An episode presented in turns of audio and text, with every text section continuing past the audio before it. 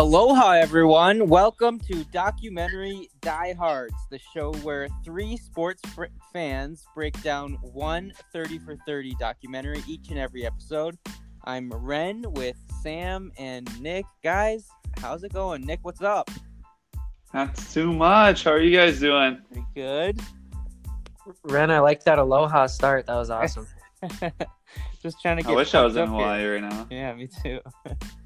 yeah. You're the one that could have changed that. yeah, yeah.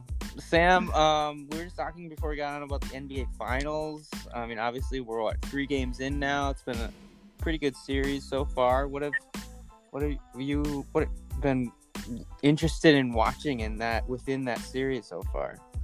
Oh, it's been it's been pretty good. I mean, the first two games were pretty lopsided, and then um, this last game, I know Nick and I were talking about it yesterday. The Heat really um, a show and com- the Lakers with a far worse roster Mm-hmm. because Bam and um, Goran Dragic are both out, and so. Nick, what did you think about watching Jimmy Butler just destroy the Lakers? yeah, it was uh, definitely a fun game to watch. Fun, uh, fun performance to have. Uh, it was fun seeing uh, LeBron James and uh, Jimmy Butler kind of go back at it uh, with each other. Um, I just love Jimmy Butler and seeing his feistiness and just will to win. Determination to win at all costs, or you know, just like whatever performance that he needed to put down. Um, he was so efficient last night, though. Uh, it was just a really fun game to watch. He was basically LeBron last night. it seemed like. Like as good as LeBron ever is, yes, yes. Right. Uh, you know, he did the whole triple double thing. Um, I don't remember his stats from the floor, but he only missed like four shots uh, the whole night, and he had 40 points and um, just made everybody around him better. So yeah, uh, just that's uh, definitely like what you said, LeBron. What we're used to seeing LeBron do, uh, he did, and on a macro scale. Um, Jeff uh, Jeff Van Gundy was saying that that was the biggest performance he's ever seen in the finals with a team that was completely outmatched um, and to bring them to Wow. to win was just so fun. I don't know. I was I was sitting here. I'm not uh, the the biggest in the NBA, but uh, it was just so fun to see him just take control. And every time up the floor, it was all right. Like he was starting with the ball. Um, and he was just talking smack, which uh, which uh, you know I liked just seeing, I thought it was entertaining, and just made me think of uh, our documentary back to like Reggie Miller, um, because I, I told Sam this after the fact. So we were trying to think of what player uh, is the closest uh, comparison to Reggie Miller nowadays, and I couldn't remember what my thought was. Um, but it was Reggie or Reggie Miller. Were thinking it was uh, Jimmy Butler uh, was my comparison that I never uh, stated before. But um, but yeah, that was my after the fact or after the podcast revelation. So, anyways, Yeah, I like a lot of fun. I like that comparison, the Reggie Miller and Jimmy Butler comparison. You know, top twenty players, both of them super feisty, work for everything they've got. Yeah, it's good. And I've one thing I've also been watching in the NBA Finals run is just the fact that LeBron is in his 17th season and still looks like you know a top three, top two player in the world. I just think it's incredible what he's doing, and something that you know we may never see this again. And he could very well go for the next five years and still be a top five or top ten player. Yeah. Do you think he will go for the next five? Like, how long do you think it'll last? Like, you, you were mentioning, like, there's these other um, players that do that, like Tom Brady. Like, you think every year you think he'll drop off, but they just don't. Right. I mean, there's no evidence to say that he's really dropping off right now. He's, if anything, he's like changing his game a little bit to become, you know, more of an assist guy, maybe more of a shooter, and not rely on his explosiveness as much. But if you watch him, like he can still explode off the floor. He's still dunking like crazy, and um, and like in clutch moments, he's still willing to take on like the biggest defensive roles when he needs to, and it's just so so impressive. And as like a sports fan, I just feel lucky to have been able to wa- have watched him since you know 2003. Yeah, I I can't uh, argue with that. It's hard to argue. And uh, going off of the Jimmy Butler thing, like I'm not necessarily the biggest Jimmy Butler fan, but like la- the last night we were recording on Monday. Sunday's game was like, how can you not be like just impressed by that? Like the Mhm. team is so outmatched. You know, talent wise, they're two of their like top what four best players are injured and out, and they're playing like maybe the most talented team in the world. Yeah, it, I mean, it was super impressive that what Jimmy Butler did. hmm Yeah, without a doubt. Going to uh, just one bit I want to say about LeBron because I want to uh, put my my theory I guess I've had for many years. I, I think he's going to play at least until his son gets in the league. I think he wants to play with his son. hmm Yeah, I feel like hasn't he said something like that or just alluded to it at least? I, I think that's definitely a, a s- I don't know about safe bet, but like a very, uh, probably something that could very likely happen. And I think is Yeah, give me the Vegas odds. Yeah, and I think uh, Bronny is like a freshman, right? So he- what does that put him? 14, 15? I think he's a he was a freshman last year, right on Sierra Canyon. Oh, so Um, he'd be a sophomore now. Yeah, I think he'd be a sophomore Okay. now, but So yeah. yeah. depending if they lift that one and done rule at any time, it'll be another four years. Mm-hmm. Hmm. We'll see. Um, anything else, guys? Should we get into this this documentary? I didn't even really mention what documentary it was. Yeah, let's get into it. yeah. So today's documentary is called Run Ricky Run. It's about uh, Ricky Williams, the Miami Dolphins for most of his career, uh, star running back. And it's a documentary, uh, just to give a quick summary of it, kind of produced by him, Ricky Williams, um, at least at his request. And it just kind of surround. It starts um, after he left the NFL um, retired early. Um, and the kind of situation surrounding that was that he was going to be suspended after having, um, I think it was his third drug test failed in the NFL, and he was a suspension was looming. He retired, and he kind of went on this self discovery journey where he tried to kind of find out what he really wanted. Obviously, like they talk a lot about his not really a lot, but a decent amount about his marijuana use and but he does all these other kind of things. He went like out of the country and he thought about maybe never returning. He's very introspective in this and um, does yoga and it just kind of surrounds uh, the whole movie kind of surrounds his uh, around him and how kind of he's trying to wrestle with figuring out what kind of he wants to pursue and kind of what kind of person he wants to be. He um he's I think he converted to Hinduism at one point and and that's really kind of what it, it the whole documentary it it um covers his return back to football. He came back and had a good another stretch of years playing in the NFL. Um and it just kind of discusses like those kind of all the issues that people brought up about his drug use, his suspensions, and then his career, his retirements, and and then the other side that's a little bit more private, which which is one of the cool things about this documentary is all the, the footage that like some of it's home movie stuff and others is like this exclusive stuff that he, his sort of friend who he asked to produce this documentary and direct it um, captured over like a five year span, uh, starting when he retired from the NFL for the first time. So um, that's kind of the summary. Um, he's a very, he's like a very unusual, atypical NFL player. Um, this was produced again in 2005. It aired in April 27th, excuse me, 2010. Um, as um, most, we're kind of going in order of when these aired. Director Sean Pamphilon and Royce Toni, co-directors. Uh, the Sean Pamphilon character is is like a character in it too. He's talking about how you know he met Ricky and and he was Ricky literally asked him to do this documentary to show people that um, why he retired and just kind of explain himself to people. So, what did you guys think, uh, Sam? Give me your thoughts first. just your initial off the uh, top of the head thoughts after you watched this. Sure.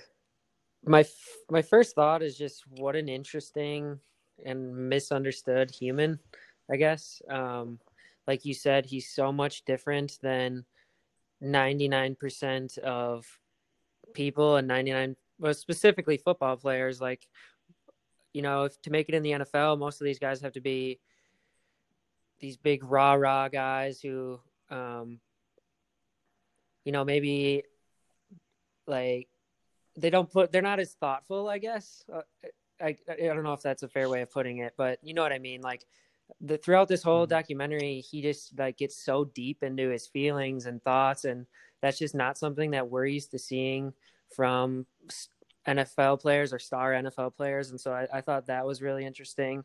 Um, as far as what i remember about all the situations he was in and stuff um, one of the quotes said that the media took it as he walked away from the game exclusively to get high.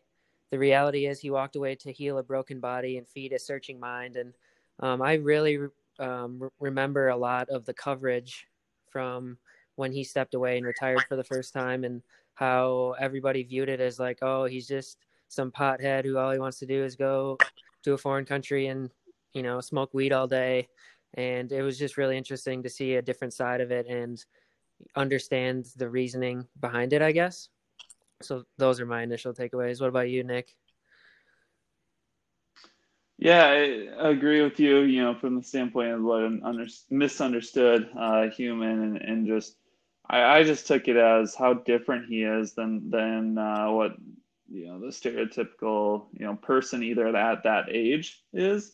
Um, you know, let alone like just you know like football player. Obviously, we we don't necessarily think of that um, that introspective, that uh, deep uh, thoughts, mm-hmm. uh, provoking, and, and that sort of thing. So um, I, I, found it interesting from that point of view. Um, I, I, thought it was interesting, just his thoughts and and the the uh, like behind the scenes, uh, you know, like interviews that they had, or just perspectives and just him kind of rambling on. It was a little eerie, just because he was just like talking to no one it seemed like and in just kind of talking and and just trying to follow where he was going and and uh, you know like if he was actually making sense of, of things or or where he was trying to go uh, as far as his points uh, that he was making but um, mm-hmm. just interesting and, and eerie i guess is kind of the main words that come to my mind at least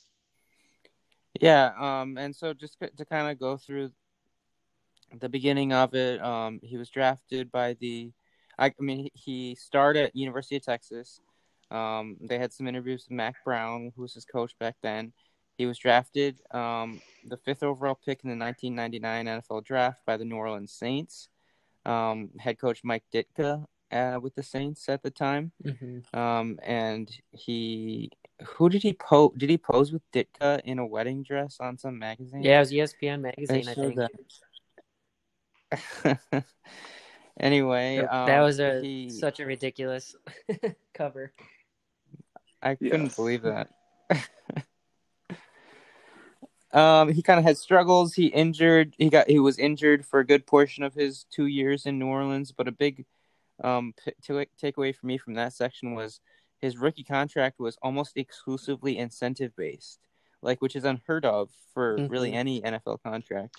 And so he was like so it was already a clue then like he was tr- he was he was not the normal NFL player like he came comes into the league one of the star rookie running backs and he's like I want to earn um my money even though when you're a rookie you get this big when you're that high of a pick you get a big signing bonus you get all this basically money that you earned in college um given to you you know eventually paid out once you're drafted and he's like I want to earn it um, on the field mm-hmm. and so he had this incentive based contract. It's kind of wild.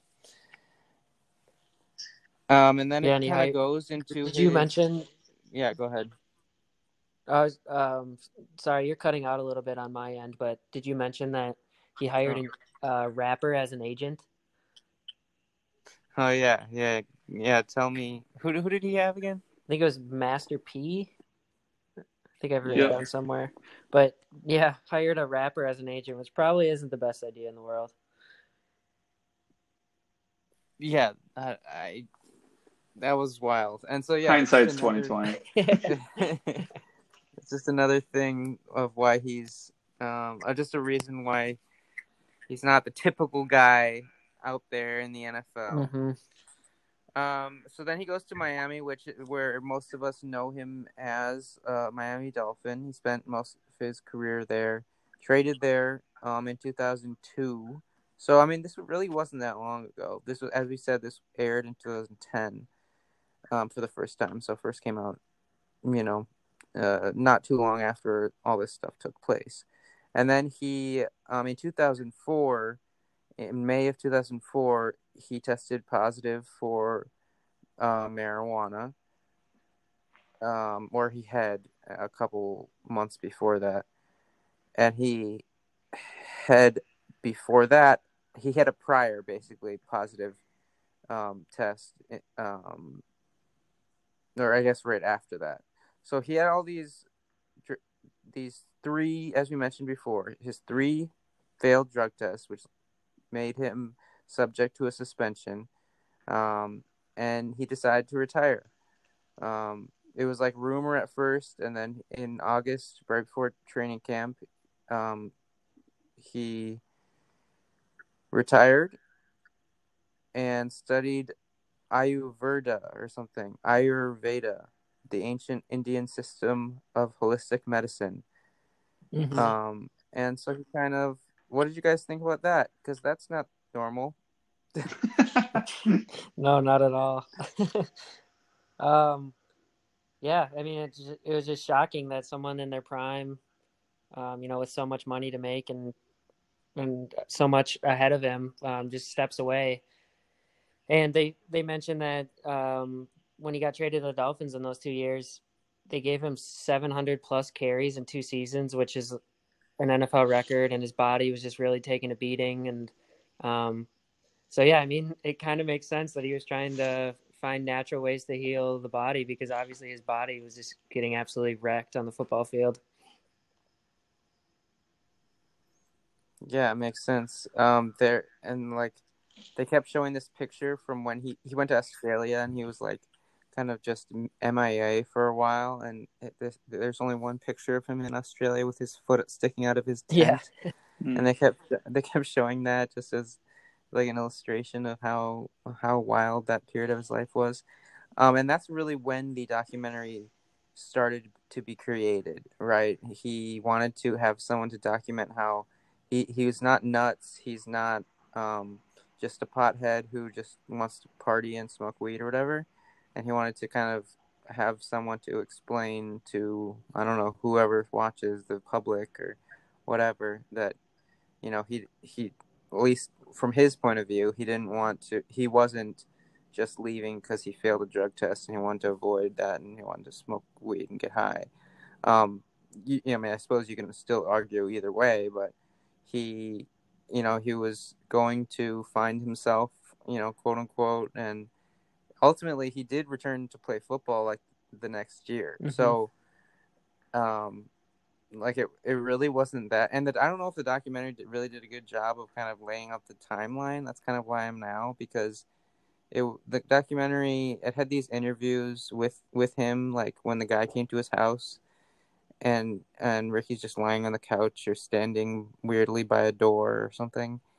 And he it's not really laid out well in the documentary about like how you know the sequence of events and everything like that but Ronnie Brown kind of, you know, came up in his place, but he did return to football, and there he was on the Dolphins again, and eventually got suspended again for weed, Mhm. and then he had to play play in the um, Canadian Football League while he served a year suspension. Oh, I do want to mention, you, do you guys remember? It was some interview, and he wasn't even really making sense, and it was like like they were asking him like questions about I don't even know like his mental health and stuff. And at one point he had like a whole bunch of crumbs on his Mhm. face and the guy was like he was like would would you want me to tell you if you had some crumbs on your beard? He'd be like, no. it's like, why would you want that? And he was just like standing like weirdly by the wind by the door and and so like there was all this this like things that are making you think like that he need like some sort of medical help and it kind of happens a lot because he seemed to just not be like lucid all the time Mhm. um i don't know nick what did you think about just how that was really displayed the whole entire documentary Yeah, I, I mean, there had to have been some sort of a mental mental illness, I would I would think, or in my opinion at least, going on throughout that whole uh site or self-searching um you know Yeah. time in his life and and so I would just wonder uh, I mean you know that goes into it later as far as the documentary when they talk about he was diagnosed with a couple of different things um and, and when he went into was it rehab or treatment? Um I, I think it was labeled as treatment but then they diagnosed him as being a, a drug addict and he never uh, really agreed with that. But um yeah I mean it was it was interesting. It, and that's where it was you know kind of eerie to me where it was like you're watching this this guy talk and you're just trying to figure out what he's thinking. I mean, he's saying what he's thinking, but just like what's provoking these thoughts of like, um, I'm trying to think of specific examples, but it was like, why are we talking about the past? Yeah. Uh, you know, and it's like, well, that's the point of this whole Right, thing he- is to kind of highlight what's going on. But then he would like flip a switch and go the opposite way. Yeah, I found that confusing that he, you know, he wanted this documentary to be made, but then I have written down that the interviews were really hard to predict. This documentary must have been hard to make because Ricky didn't seem to like to reflect very much, um, and he never really gave direct answers. It was always beating around the bush or just saying like, "Why are you Mhm. even asking me about that?"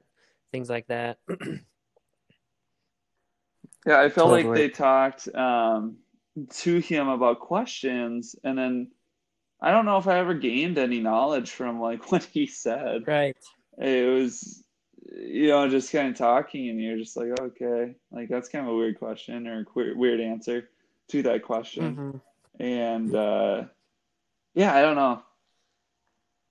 Yeah, he and I mean they were interesting, obviously interviews, and it was it was kind of one of those things that every once in a while you talk to someone and like they do that thing where you you'll say something or you'll ask them something and then like whatever it is they'll be like why do you even think this is important? Or like you know we don't we as humans shouldn't think this way blah blah. And so he really like said that any every time he was asked a question he was like well your premise is wrong in asking this. And so like that was kind of frustrating to watch. Mhm. Completely agree.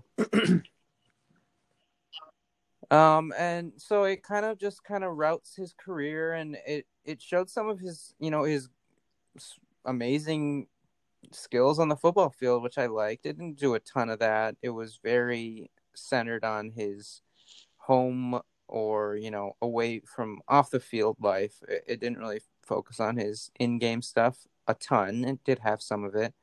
Um, it went to his yoga class when he would teach. Uh, oh, he was teaching yoga or was he teaching meditation or, or something like that or maybe both but he also like was giving massages and he was going to took classes for some sort of holistic healing um and which was all super interesting to, to see. Um i don't really have a ton more because i mean it just kind of ends with him um i guess I, we should talk about how like he had like three different kids and they talked about that with three different women and his like longtime girlfriend like was a character in the movie too and and she um had one of the kids with him and he had one of the kids with somebody else after and that was kind of a they mentioned that in the beginning of the movie and then at the end they were talking about how he was a much better father. They had this um, scene where he was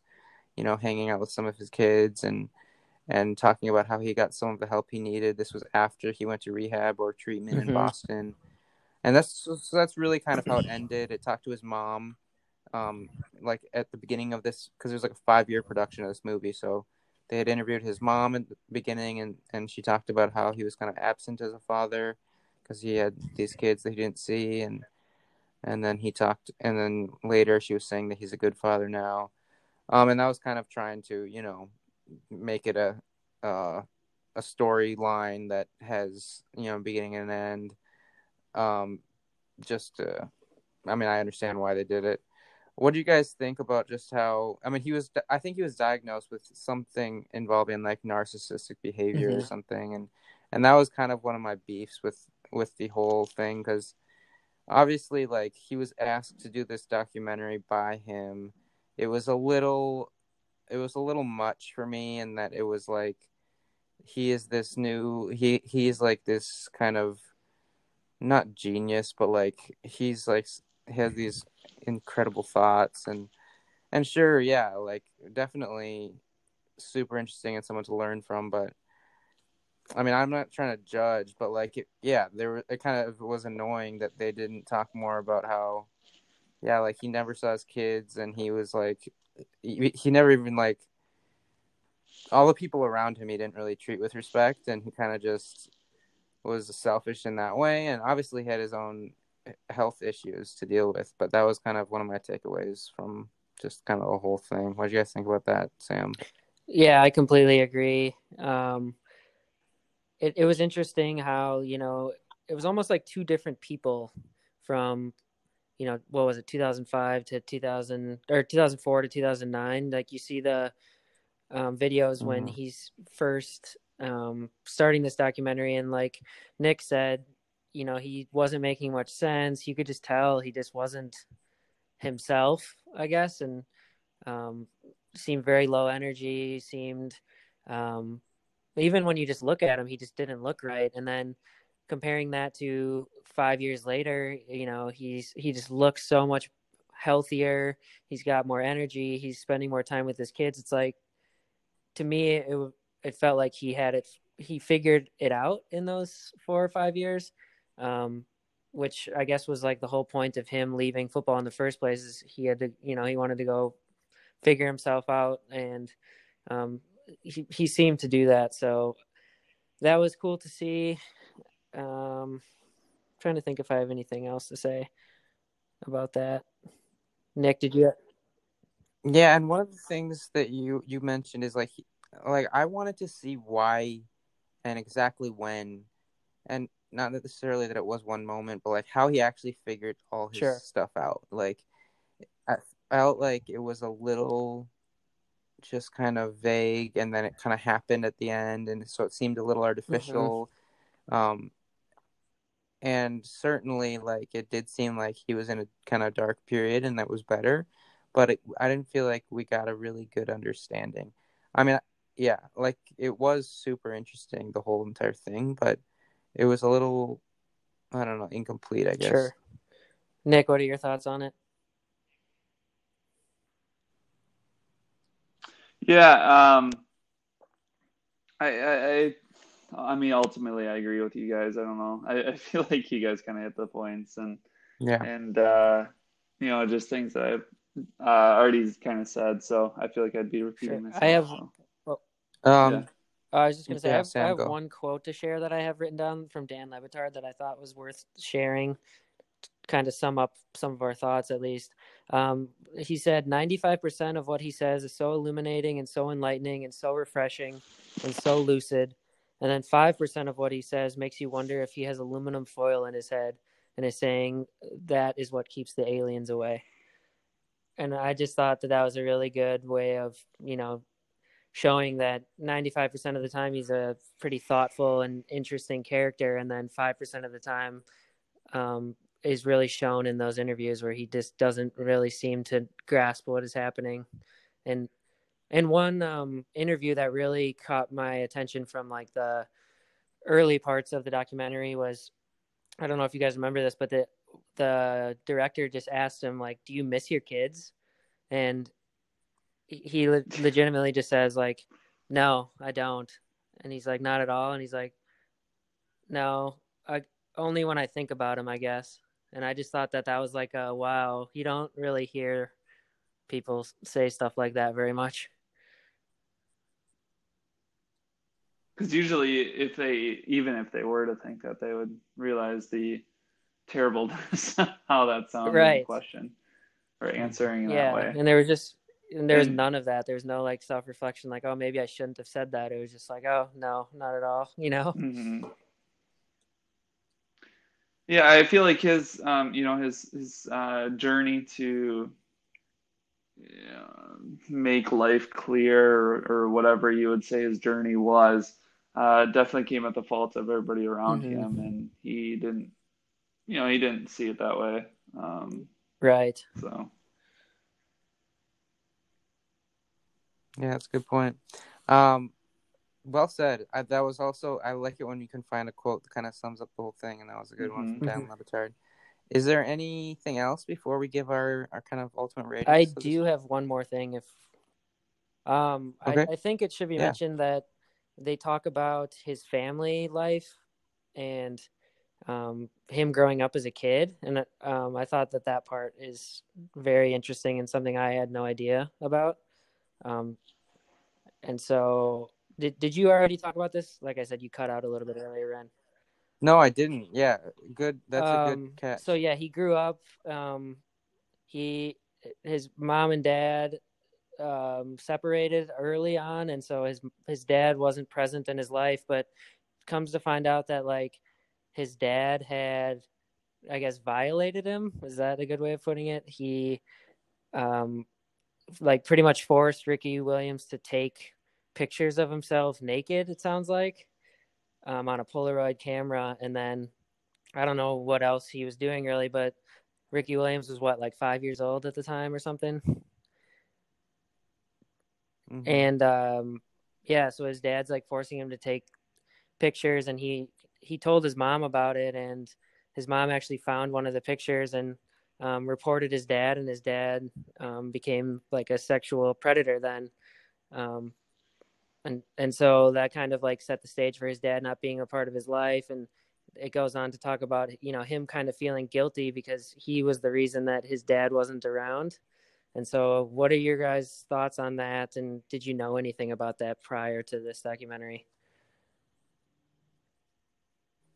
Yeah, I didn't know about it at all. Um, before watching this, and yeah, it was. I mean, obviously, kind of disturbing, and um, and I that was another case where, well, it was another case where he kind of deflected the question when when a, a, someone asked him about it, and he, uh, the documentarian asked him about it, and he's like, um, why would I focus on something that's in the past? I want to focus on the present, and it's like it's frustrating the way he answered but also like you get why he does this why he why he deflects this stuff because he doesn't want to he i mean he's still trying to suppress it or you know Mhm. not whatever. Sure. Um and so at least that kind of gives you an insight into his his psyche and why he is the way he, he is. And yeah it was it was i mean it was awful obviously. It was so we so messed up.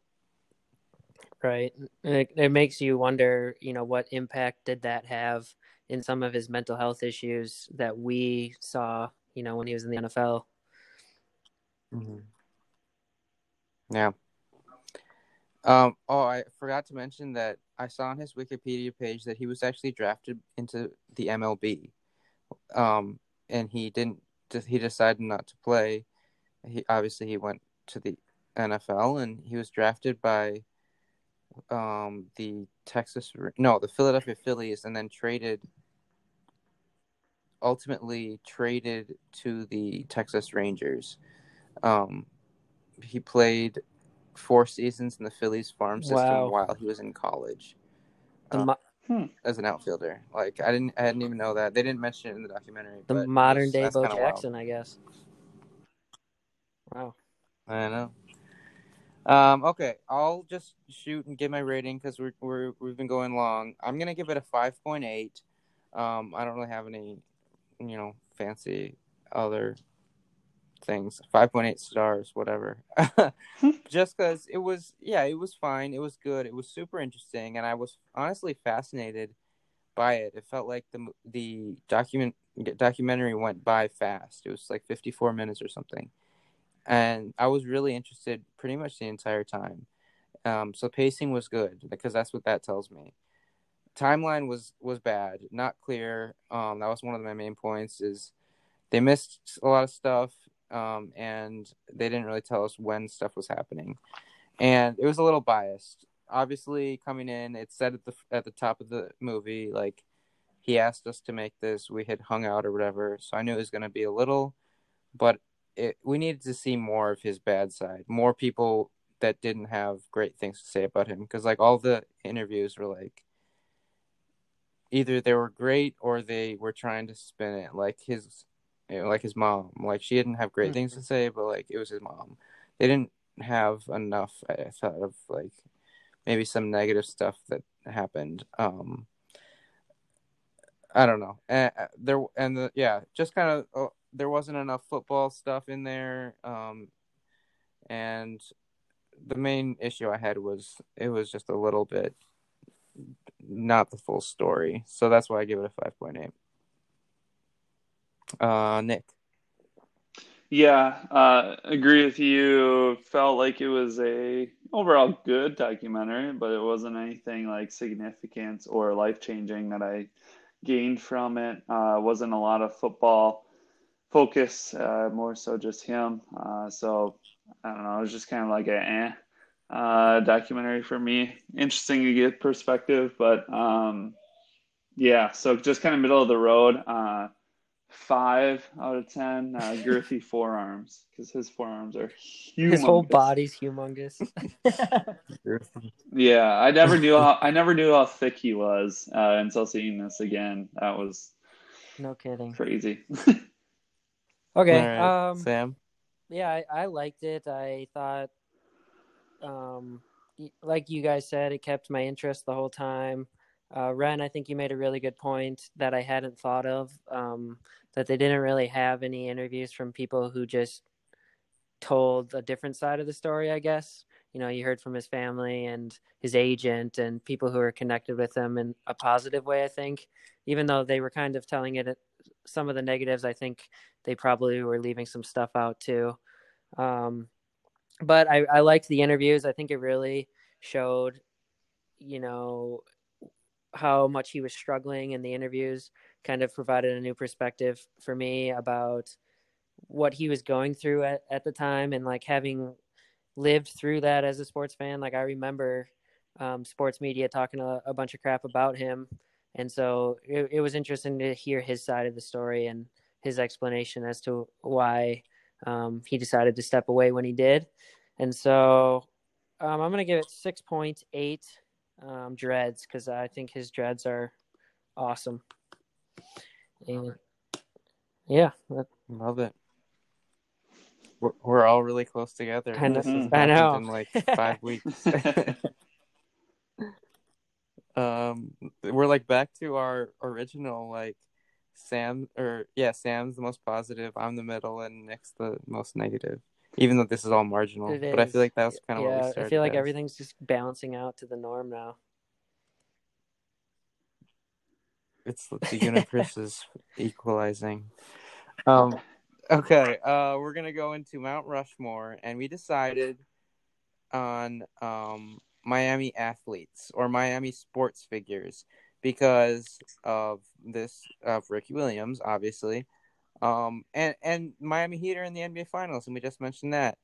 Um, Miami Marlins are in the MLB postseason right now; they're still alive. Um, so it's a, and and a few weeks ago we did the U, which is a Miami focused mm-hmm. documentary, also. So Miami's getting its due. Um, and it's my turn to start first. I'm gonna hijack this whole thing and introduce it and start first. And I gotta just go with the one that pops in my head first, and the one that probably all of you want. I'm gonna go with Dan Marino, the one of the greatest quarterbacks of all time in the NFL.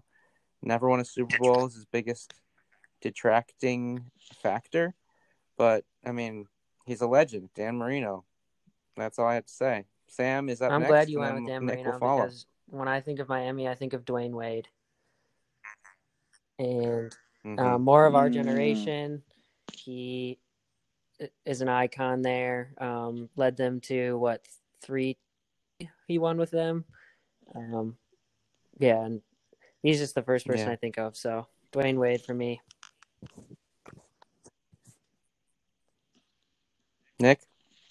Uh, I think of Pat Riley first. Um, same, you know, uh, thought as far as Dwyane Wade goes, but just um, how long has he been in Miami uh, with the Heat?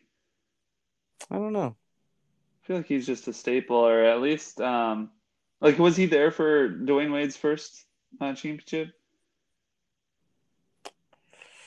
Uh, we'll have to get back to you on that Yeah, one. I'll, I'll look it up here. I should know more about more about my pick, apparently.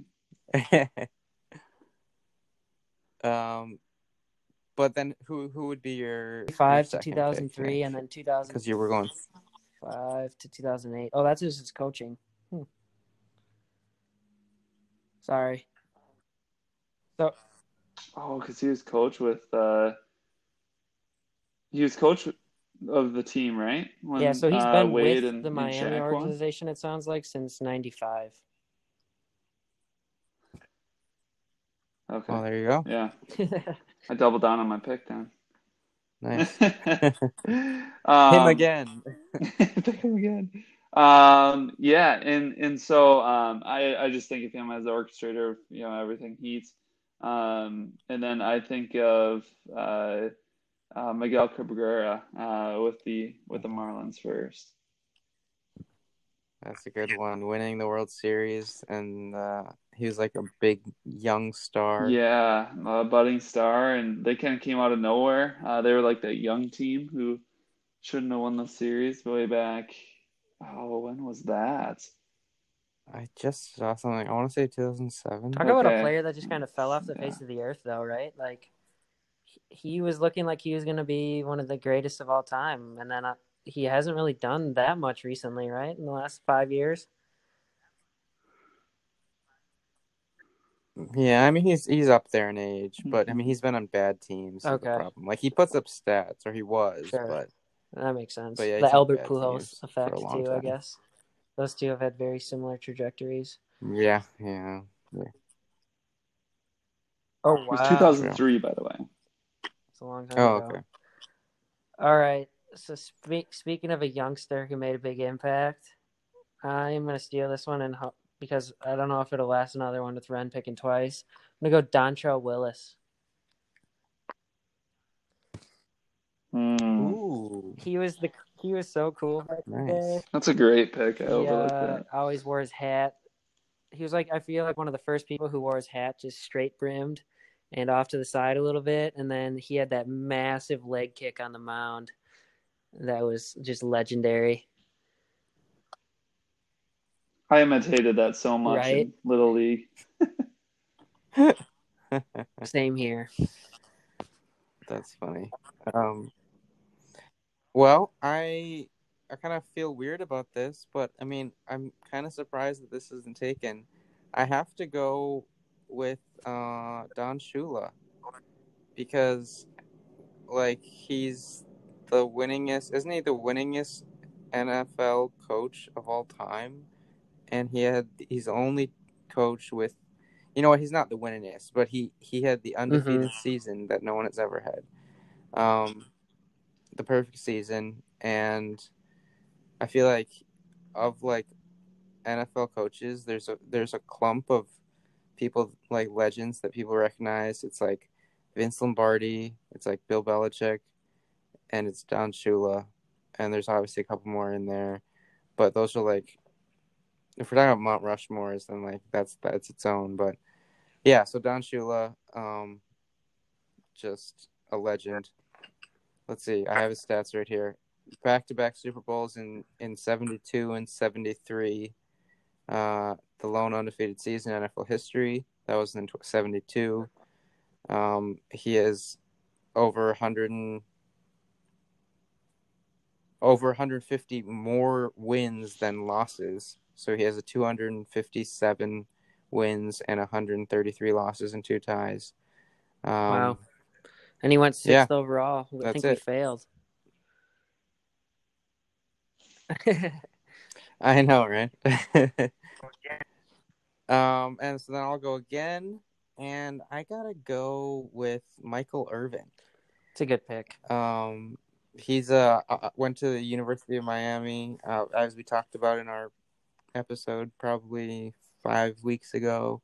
Um, he was obviously a great NFL receiver, played for the Cowboys, but he was a product or at least a Mhm. star in, at the University of Miami in college. So, uh, and he's like one of the biggest names like recognized with that. Doesn't his program, so personality just go personality just scream Miami Hurricanes too? For sure. Yeah, totally, like the epitome. All right, let's see who we got here. Um, I think I'm gonna go with Jason Taylor, the defensive end for the Dolphins. Uh, he was probably the best player on the Dolphins in our lifetime, I guess. Um, just consistently really good and probably like a borderline Hall of Famer. I don't know if he actually made it in, but I know he, he's definitely in consideration. So that's my pick. I like it, Nick. Uh, I'm gonna go Willis McGahee, uh, running back for the for the U. Um, Mhm. prominent figure growing up, and uh, when the U was good in their uh, early 2000s. Um, yeah, I feel like he was the most prominent figure out of um, that group or or that that college. And that knee Um, injury too in that national And then last, game. uh, this, yeah, that was, yeah, One of the worst knee injuries I can ever Yeah, remember these watching Bears. live. That was awful. right. No bueno. Um, my last pick, right? Yep. Mhm. All right, Kimbo Slice. What? Is this my second second time picking him? I think. Didn't I pick him I first? don't know. Or another time, or maybe, maybe he might have been an honorable men- mention. Yeah, Yeah. so Kimbo Slice grew up, or he was like fighting out of Miami, uh, apparently. So once I saw his name on a list of Miami affiliation, one. I had to go for it. I would have never known that. Just a legend. Or, all right, uh, I gotta pull Me my list here. Um, I'm gonna I'm gonna end with uh, Alonzo Mourning. Um, great player for a long Hmm. time, uh, cancer survivor. Just, just seems like a, an awesome dude. So, Alonzo Mourning, it is. Alrighty. I'm gonna go with one that I hadn't really I didn't really know about until today. I'm doing John Van Beesbrook, who is one of the greatest uh, goalies in at the NHL. Um, but I didn't really know much about him. Um, but just, Can you say that again? Like, his claim to fame is me. that he is. Oh, John Vanbiesbrouck. It's V A N B I E S B R O U C K. Um, he has 374 wins, which is a lot. It's the it's the um, just he's just the second American-born goalie to ever have 300 wins Yeah, in the definitely- NHL. Um, yeah. So Sam, do you want to just give us a quick rundown of what Yeah, let's do it. Uh, uh, one Yeah, so Mount? Rushmore of Miami athletes. Ren went with Dan Marino, Don Shula, Michael Irvin, and John Vanbiesbrouck, right?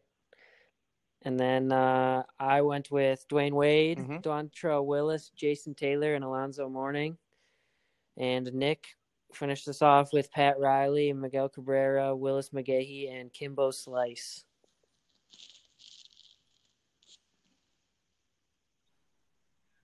Very good. Uh, let's just keep things rolling here, uh, and we'll go into our documentary wish list where we kind of project a documentary that we want made.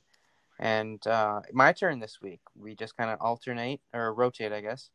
Um, and a documentary or a 30 for 30, I guess, that I would like to see made down the road is uh, it's one on the Moniz surfing family from Hawaii. So there's a whole bunch of them, and they've all uh, a, a, lot of them have just accomplished a whole bunch in surfing. So it's really um, Tony Moniz is like the father. He's now I don't I want to probably say late fifties, but he was like a big wave surfing legend in Oahu in Hawaii. Um, he, you know the Eddie Aikau, which is like one of the biggest big wave surfing competitions in the world. He's like a legend of that. And then he had all these kids that were like all pro surfers. Uh, he has like four boys, I think, and they're, you know, ranging in ages.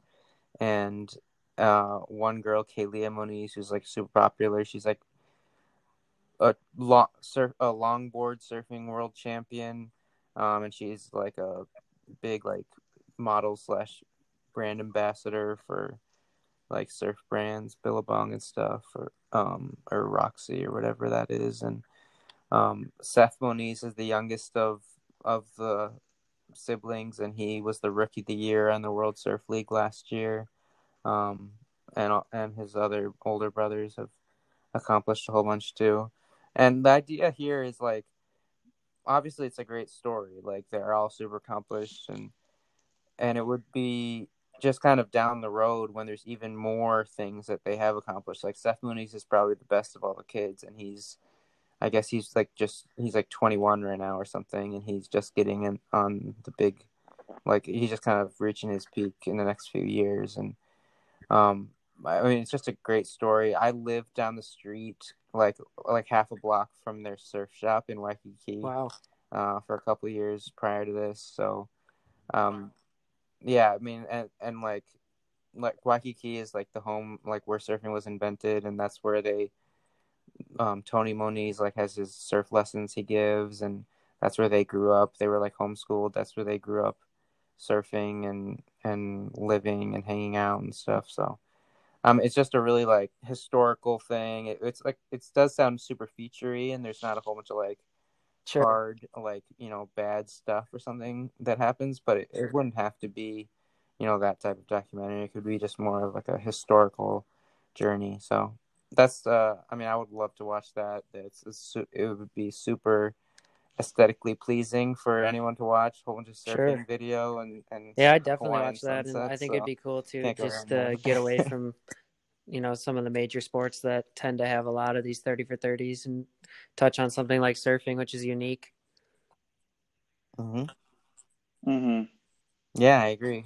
And i think there is there is one um 30 for 30 on some hawaiian surfer probably coming up in a while but i think i might have seen that somewhere nice. but not on them. Um cool. Um let's go on i guess and finish up with our our what's next on the documentary docket, Sam? All right, one second what, here, uh, pulling it up. Sorry. next time. Um. Yeah. So this will be our thirteenth. No worries. And it is called the Sixteenth Man. Um. And speaking of uh, hitting different sports that aren't some of the major ones, this one's about how hosting and winning the 1995 Rugby World Cup combined with Nelson Mandela's support of Springboks national team uh, affected post apartheid um, South Africa. So yeah, that that'll be wow. obviously the first rugby one that we're covering, and I don't know much about rugby or that story at all. So Uh, that one's gonna be a banger. It sounds like. I mean, you're dealing with no Nelson Mandela. I'm already in on this one. wow. Oh wait. Cool. I just have to say um, this. It's yeah, directed by else, Morgan Freeman is one of the directors, so that yeah. makes it even more of a banger. if he narrates the whole thing, it's immediately a ten. Whoa. I, oh, I don't even oh, have to watch sure. anymore. It's ten immediately. Just the opening scene. yeah, exactly. Just turn it off. You hear and then the... Morgan Freeman. yeah, for sure. All right. Well, we have that to look forward to. Um, follow us on on social media. Leave us a review on Apple Podcasts. Um, Goodbye. Peace out, guys. Thanks.